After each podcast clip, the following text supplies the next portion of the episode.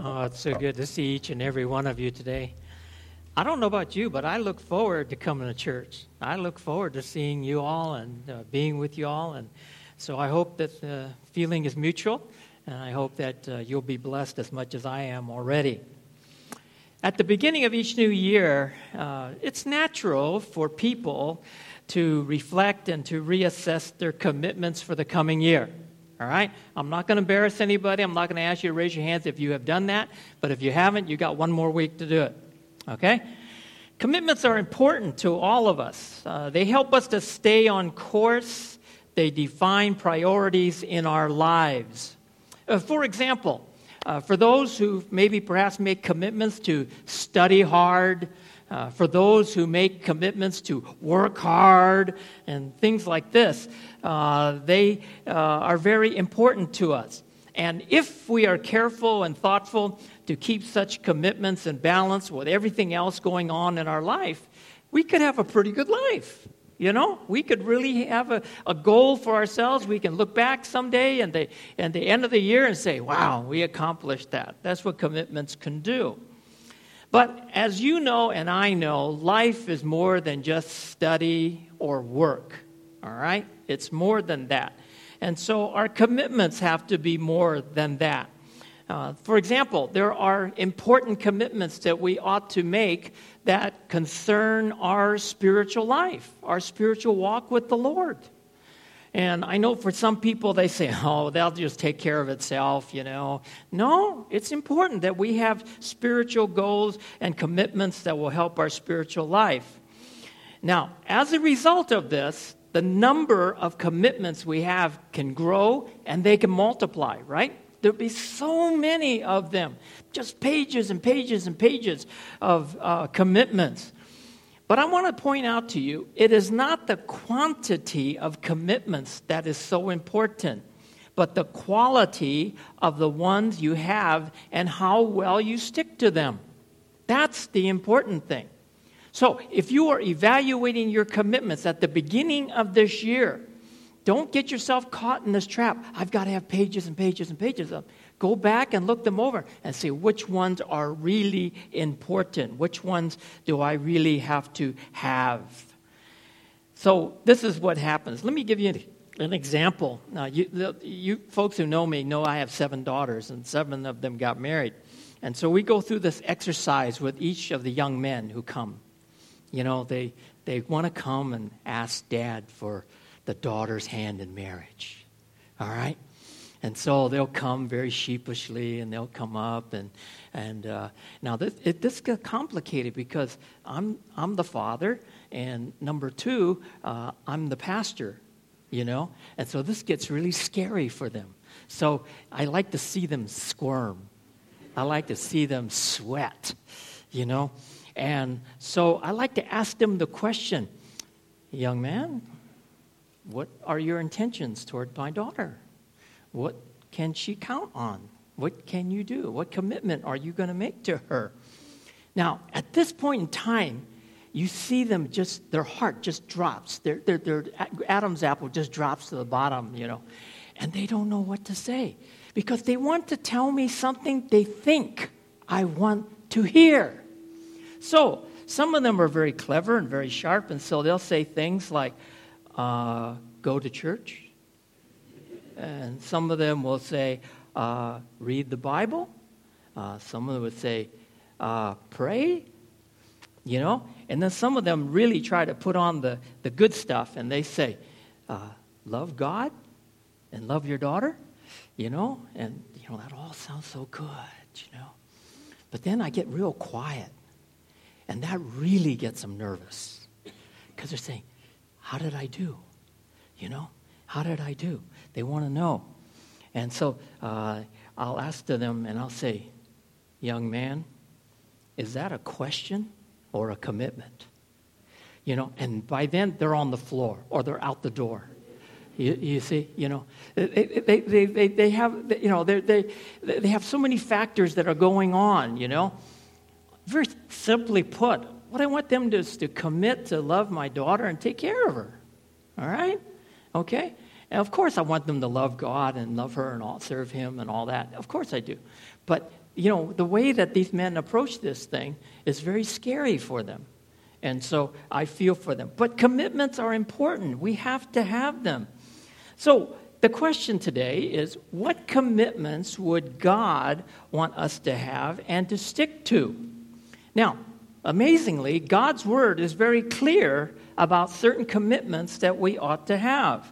As a child of God, as a devoted follower of Jesus Christ, as a true disciple of Christ, okay? It's no great mystery. It's not like God buried it under, you know, all kinds of theological uh, doctrine so that we couldn't find it. No, he puts it right out there for us to see. So what kinds of commitments would help us to accomplish God's purposes here on earth? And so I want to direct your attention to Philippians chapter two. Philippians chapter two, verses twelve to eighteen. Now, as you know, the, you know the the last uh, year or so, uh, I haven't had a chance to really, you know, spend a lot of time with you consistently from the pulpit.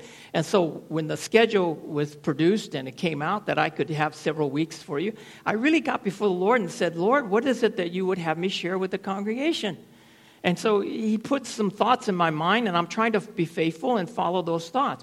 And the first one was the one that came up last week, and that was, you know, the where are we going next year? Where are we going? And so the, the message last week talked about the vision that God has given G B C to be a disciple-making church that transforms lives with the gospel and love of Jesus Christ. It's right on the front of your bulletin if you forget it, all right? And so it's right there. And the theme for our two thousand sixteen is present everyone mature in Christ. And this was based on Colossians chapter one, verse twenty-eight. But, but, but, for any of this to happen, to be a disciple-making church, to present everybody mature in Jesus Christ, it's going to take commitments. It's going to take clear commitments in our minds, in our hearts, and in our souls. Because if we don't have that, then we're going to be in big, big trouble. But I want to point out that as we approach this whole idea of commitments, which might be scary to some of us, if not most of us in this sanctuary, from when we look at it from the Bible, we should keep in mind what Pastor Warren Wiersbe said. It's on your outline. It says, "The Christian life is not a series of ups and downs. It is rather a process of ins and outs. God works in and we work out." Let me paraphrase this in my version. It's what God does in us comes out through us. All right? And so you don't have to fear about making commitments because God is with us. God is working in us, and out of us will come the results of that. And they'll be reflected in our commitments. So the question then becomes, Are, what are, are going to be our commitments? Our commitments are founded upon what God has done in the past, is doing in the present, and will do in the future in you and in me. All right? So I'm excited about this whole idea of making commitments. I'm not scared about it as much as I used to be because I know that God is a big part of this whole thing. If our commitments are not founded on God, we will be discouraged, distracted, and divided as individuals and as a church. All right? So get it out of your mind right now. Yes, pastors are going to talk about commitment. I used to be scared about commitments, but you don't have to be because God is in it. So I want to direct your attention to Philippians chapter two. Philippians chapter two, verses twelve to eighteen. The first big commitment that you and I need to make is to be committed to live out our salvation. To live out our salvation. Look at Philippians chapter two, verse twelve. "Therefore, my beloved, as you have always obeyed, so now not only as in my presence, but much more in my absence, work out your own salvation with fear and trembling." Now, some people will read this verse and they get confused very fast. They'll get confused very fast. Why? Because their mind does a trick on them. And the mind says to him, "You just read, work for your salvation." But that isn't what it says. It says, work out your salvation. Okay? If it said work for your salvation, that would go against passages like Ephesians chapter two. Ephesians chapter two, verses eight and nine. For by grace you have been saved through faith, and this is not your own doing. It is the gift of God, not a result of works, so that no one may boast. Mark it clearly down. We do not work for our salvation. We do not earn our salvation. It is a gift of God. And so that's the way it comes to us. And then here in this verse, he says, now that you have been saved, work out your salvation. Another way of saying this is to put into practice in our daily living what God has worked in you by His Spirit. When the Holy, when you accept Jesus Christ as your Savior, when we accept Jesus Christ as our Savior, the Holy Spirit comes in and He begins to do a major renovation, a major renovation and transformation. And this affects our worldview. It affects our priorities. It affects the way we think and the way we behave. It affects who we are and what we do. And so this ought not to be a great mystery to you, but sometimes people miss out on this. Work out your salvation, it says. And so we want whatever God is doing in us will eventually come out. When God saves us, He enters into our lives and things become different. In Ephesians chapter five, when, when Paul was addressing the Ephesians, he described them this way. He says, you formerly lived in the lust of, your, of our flesh, indulging in the desires of the flesh, made alive together in Christ. Big difference, big difference. And then in Second Corinthians chapter five, verse seventeen, therefore, if anyone in Christ, he is a new creation. So, in other words, God is working in us to be more like His Son and to be and to do as His Son. And so when you accept Jesus Christ, when you and I accept Jesus Christ as our as our personal Savior, meaning that we accept that He died on the cross and rose again from the grave for our sins, our lives change for the better. All right? So we have to be determined, though, to live that life out. If we decide, all I need to do is be saved, I've got my fire insurance paid up, I know where I'm going. I'm going to heaven instead of hell. I'm just going to sit back and enjoy life. That's not what's going to happen. That's not what ought to happen.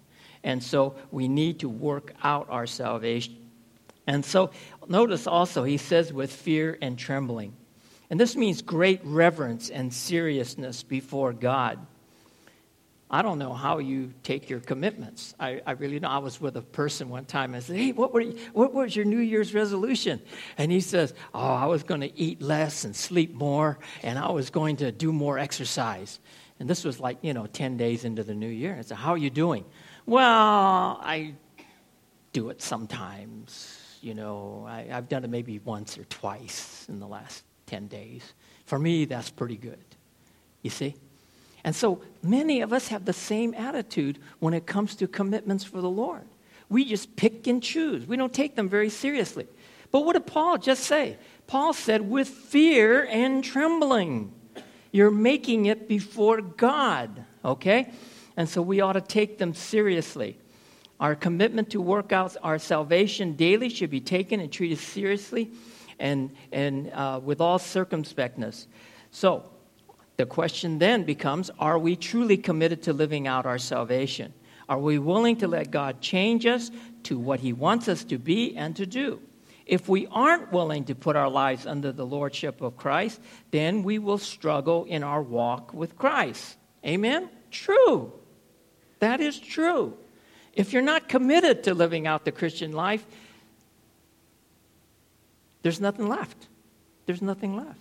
Why bother to be saved? You might well not even have Christ in your life. But see, that's what he that's a commitment we have to give. First commitment should be to live out our salvation. Now this leads us to the second one. Look at verse thirteen. In verse thirteen, it's to be committed to live in God's provisions. If you look at Philippians, back to Philippians chapter two, verse thirteen, It says, for it is God who works in you both to will and to work for his good pleasure. The word work there, in firm, and when it says God who is at work in you, the work, the work, the meaning of the word work means to energize or to provide enablement, okay? We're constantly in the position, find ourselves in the position where we can't do what God wants without his help, all right? I, I don't care what you try to do. You try to go on a mission trip. You try to be kind to somebody for Jesus Christ's sake. You can't do it without God's help. God will make it very clear to you that you need his help. By the ministry of his Spirit, we are given what we need to do whatever he wants us to do. Well, how does God work in us? It says in the latter part of that verse, both to will and to work for his good pleasure. God gives us both the desire and the provisions to carry out what he wants. He gives us the motivation and the means to carry out what he wants. Okay?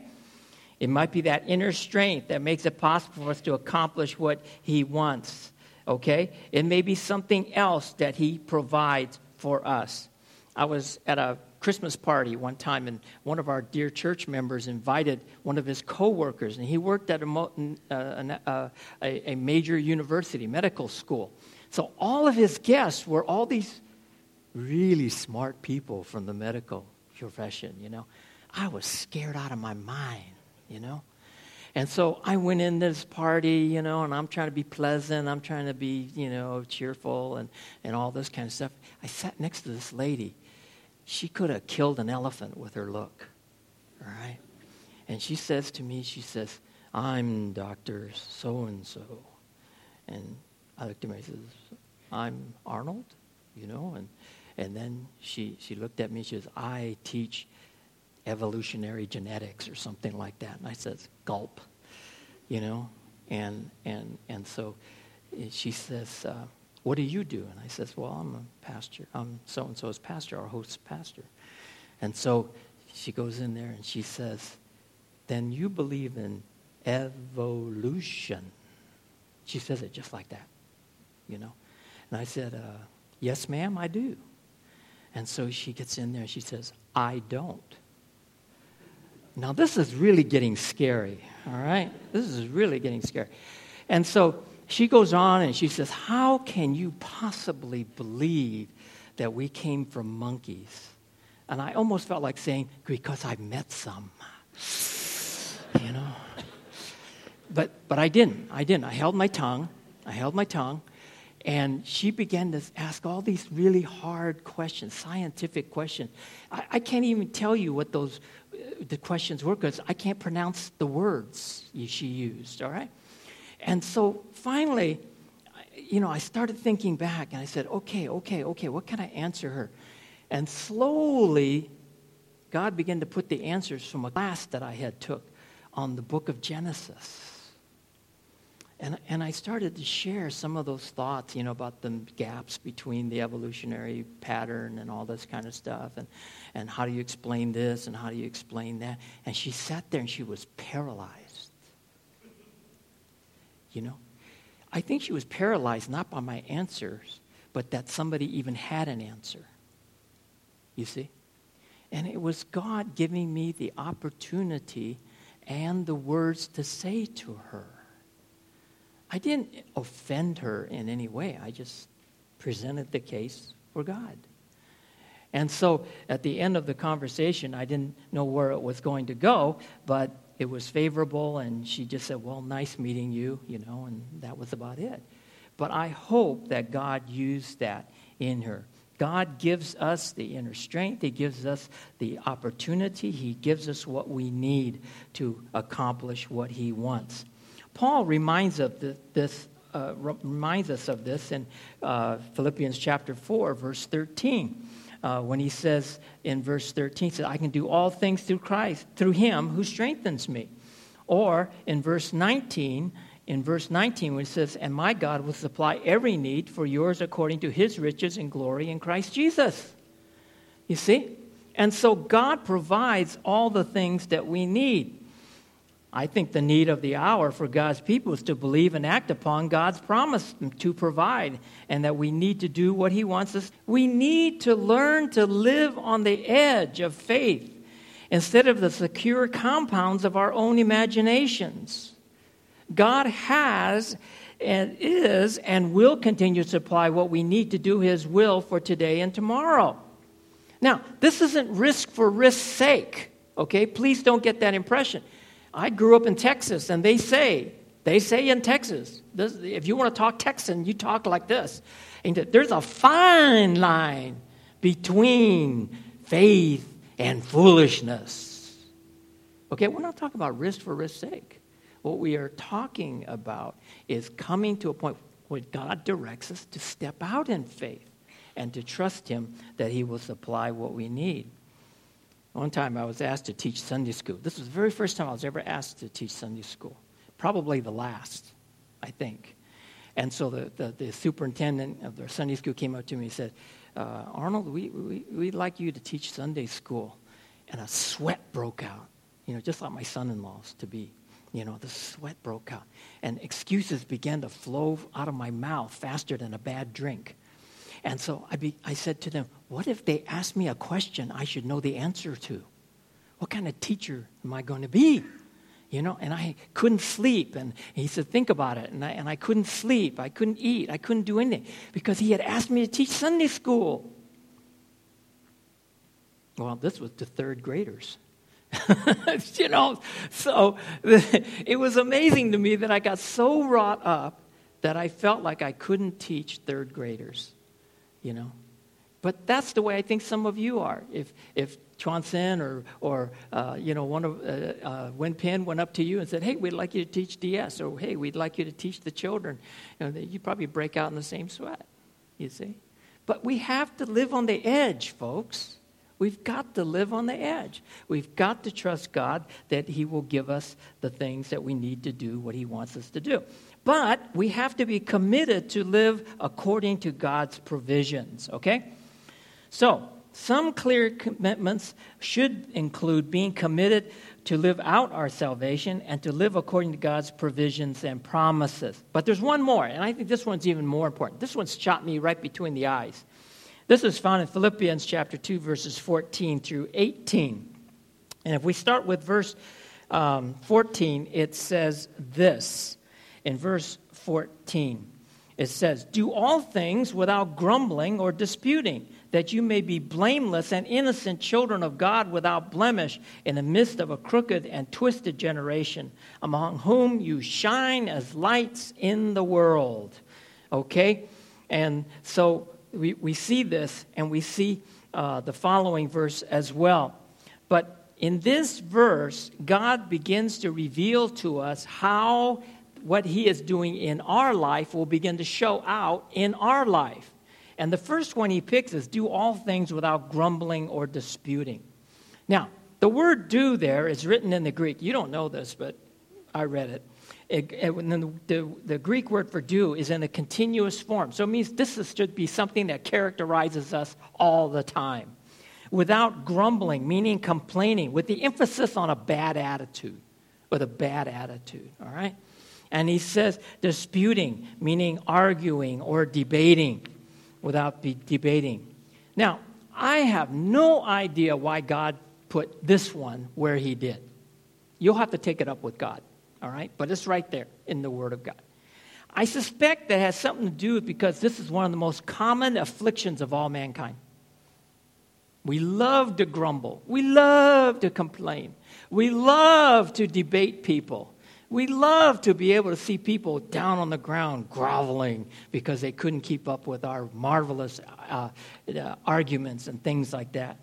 And so we come factory equipped from the womb with this gene that makes us grumblers and debaters and arguers.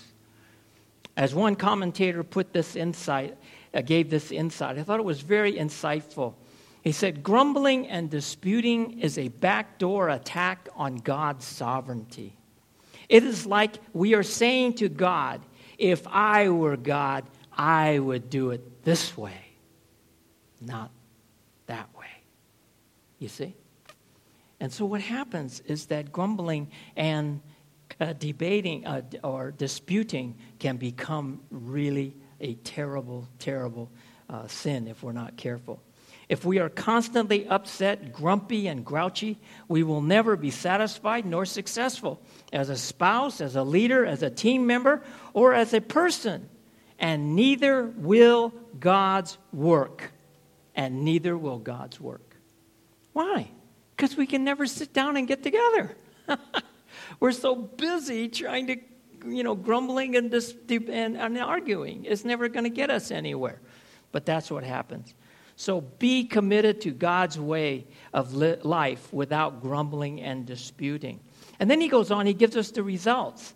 He says in verse fifteen, for example, in verse fifteen, he goes on to say, and this twisted generation, to whom you will shine as lights, he says uh, in, I, I'm using a new Bible, so it's hard for me to find, that you may be blameless and in, innocent children without blemish in the midst of a crooked and twisted generation among whom you shine as lights in the world. Notice the emphasis there, that you may be blameless, innocent, without blemish. Without blemish. The word blameless means means above reproach, okay? And it's one other way of saying people can't point a finger at you and say, see, see, see, see, see, see, look how bad you are. Or innocent, pure, undiluted, un, un, uh, uh, uh, not weak is the word there. And then without blemish. In the N I V, it says without fault. The idea of without reason to be rebuked. Wow. He says all of that can happen. And he says in the midst of this distorted, twisted generation, you will shine as lights. And the word shine there is also in the tense that it means constantly. You and I can be bright spots in an otherwise dark world. Our attitudes and actions don't go unnoticed by the world. And so when we have a positive attitude, they shine on spotlight on God and the power of the gospel. Okay? So how will this happen? Look at verse sixteen, the first part of verse sixteen. Holding fast to the word of life. And so what it means, it means it means to uh, to involve the word of God in your life. But he uses the word holding fast. Now, at first when I saw the word holding fast, I thought like you did. I thought that meant, oh, hold it dearly, hold it close, you know, that kind of thing. But you know what that word actually means? Holding fast actually means to hold forth, to hold out, okay? It's like a waiter offering food or drink to a person. And so what he's saying here is, how are we going to shine like lights? How are we going to live this way? He says, by holding out the word that gives life and the word that is life. All right? So Paul was a true example of that.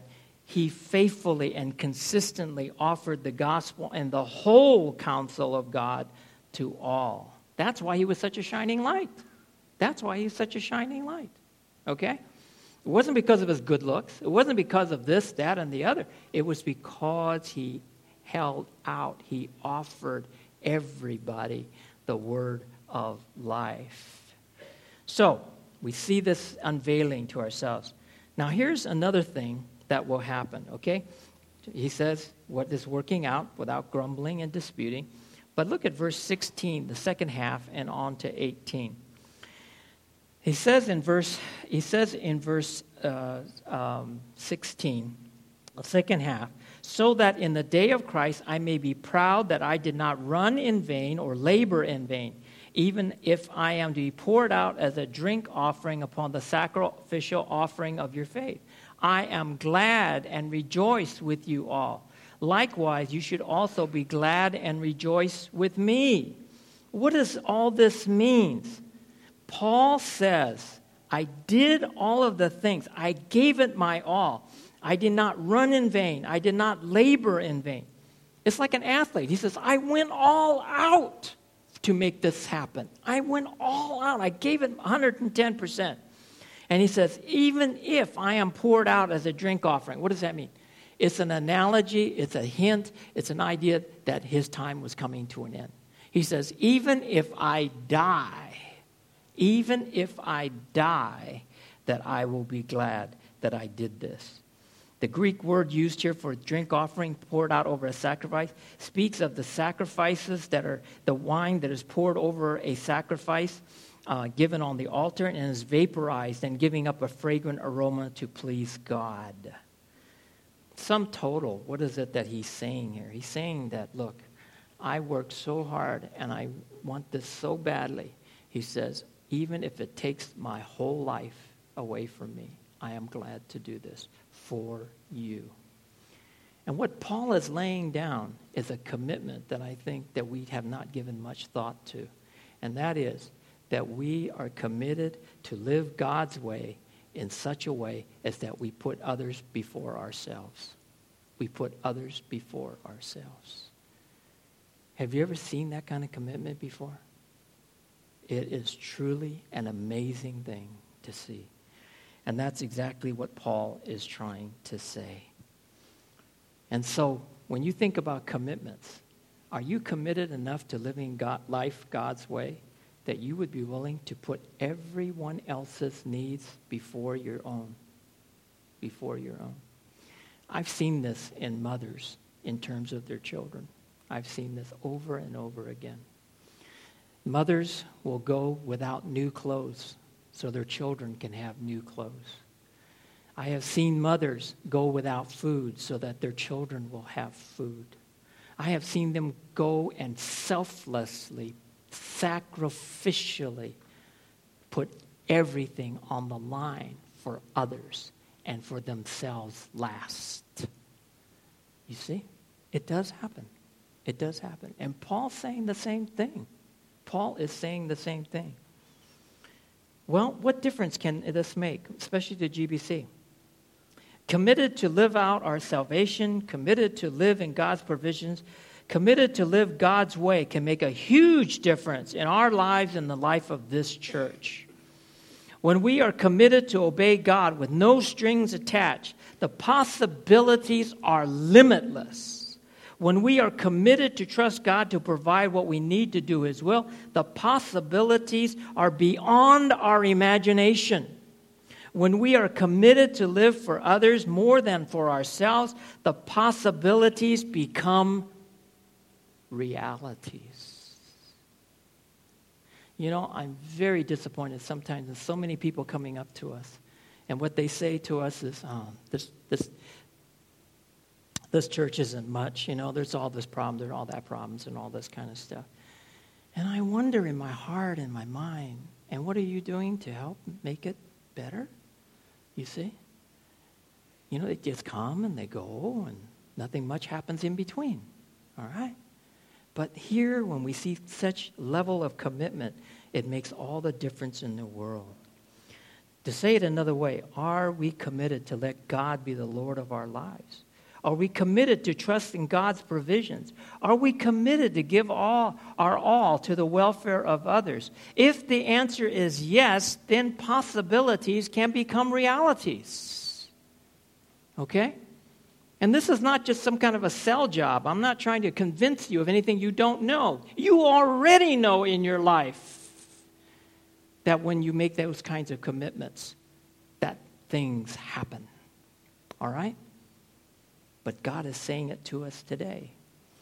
When, when we do, God can revive and grow this church spiritually and every other way as His people obey and submit to God and learn to accept, honor, and encourage one another.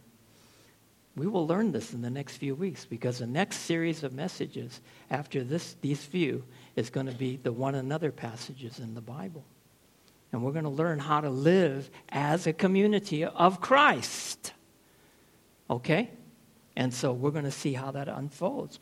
This can happen when we trust God to enable us to bless one another with our skills and gifts, with our skills and dress, uh, gifts, and then put the needs of others before our own. Let me, let me put this down in a more concrete way. There are several announcements in the bulletin that I wish they would just go away. I, I just wish they would go away, you know? And I have this dream that someday they will. What announcements am I talking about? I'm not talking about D S. I'm not talking about, you know, those kinds of things. You know, you know what? Do you know what? I'm talking about the announcements for ushers, for drivers, for children's workers, for sound technicians, and all that. I wish they would just go away. And they will go away if people say to themselves, hey, I'm willing, I'm willing to live out God's life. I have some skills in that area, and I'm willing to help bless others with it. But how many of us really think that way? You see, it's not on our list of commitments, you see. So it's no wonder that we have to run this announcement. I don't know, they're going on two months now? Something like that? Shouldn't be, shouldn't be. Okay? I wish they would go away. Clear commitments are necessary and vital to all of us. God wants us to be committed to work out our salvation, to live in His provisions, and to live life God's way, with not without negativity and with selfish, selflessness and sacrificialness. That's what God wants. Okay? Now the question is, to whom and to what are you committed to in two thousand sixteen? Can you answer that question? Can you honestly look at the face of God and say to yourself, hey, I'm yours. I'm yours. I don't do this very often, and you know it. But I feel prompted by the Lord, and I hope you'll be patient with me. I'm going to ask in a minute that we all bow our heads. Some of you have already beaten me there, all right? But I want you to bow your heads, and I want you to pray. And I want you to ask this question. Lord, I truly want to be committed to you. I want to be committed to living out my faith. I want to be committed to you, to trust in your provisions. I truly want to be committed to live life the way you want it to be lived. Got it? Now, take a second to think about it. And after you thought about it, I want you to raise your hand to indicate that that's what your commitments are. Okay? Don't don't do it unless you really mean it. And then I'll just pray for you. I'm not going to make you walk down the aisle or, you know, do anything like that. Just raise your hand, put it down. Okay, are you ready? Here we go. Raise your hand if those are your commitments. Amen. Amen. Amen. Any more? Amen. Amen. Anybody else? Amen. Amen. Anybody else? Anybody else? Amen. Amen. Thank you. Amen. Father, you've seen the hands that have been raised. You know the ones who are truly, truly honest about this and want to be committed to you. So, Lord, I pray that today would be a turning point for them. And, Father, they will really begin to see how they can be shining lights in this otherwise dark world. I pray, Father, that they will have the joy, they will have the exhilarating experience of laying themselves out on the line for you and seeing how marvelously you empower, and, Father, that you marvelously enable them to do what you want them to do. Father, whether it's to be a better spouse, whether it's to be a better parent, whether it's to be a better colleague, whether it's to be this, that, or the other, we commit them into your hands. But we pray, Father, that they will keep these commitments that they have made, and, Father, that you will reap the glory and the honor. Father, for those who are still wrestling with this whole thing, and, Father, perhaps they can put it out of their minds for just a moment. They can somehow find a way to rationalize it away. I pray, Lord, that they won't be able to rationalize it away, but they will confront it face to face. and they will become serious followers and disciples of Jesus Christ through this process. Father, this church is your church. Is it perfect? Absolutely not. But Father, it can be better. And Lord, it can be a church that moves from possibilities to realities if we are willing to make the right commitments. So Father, thank you today for what you are doing. In Jesus' name, amen.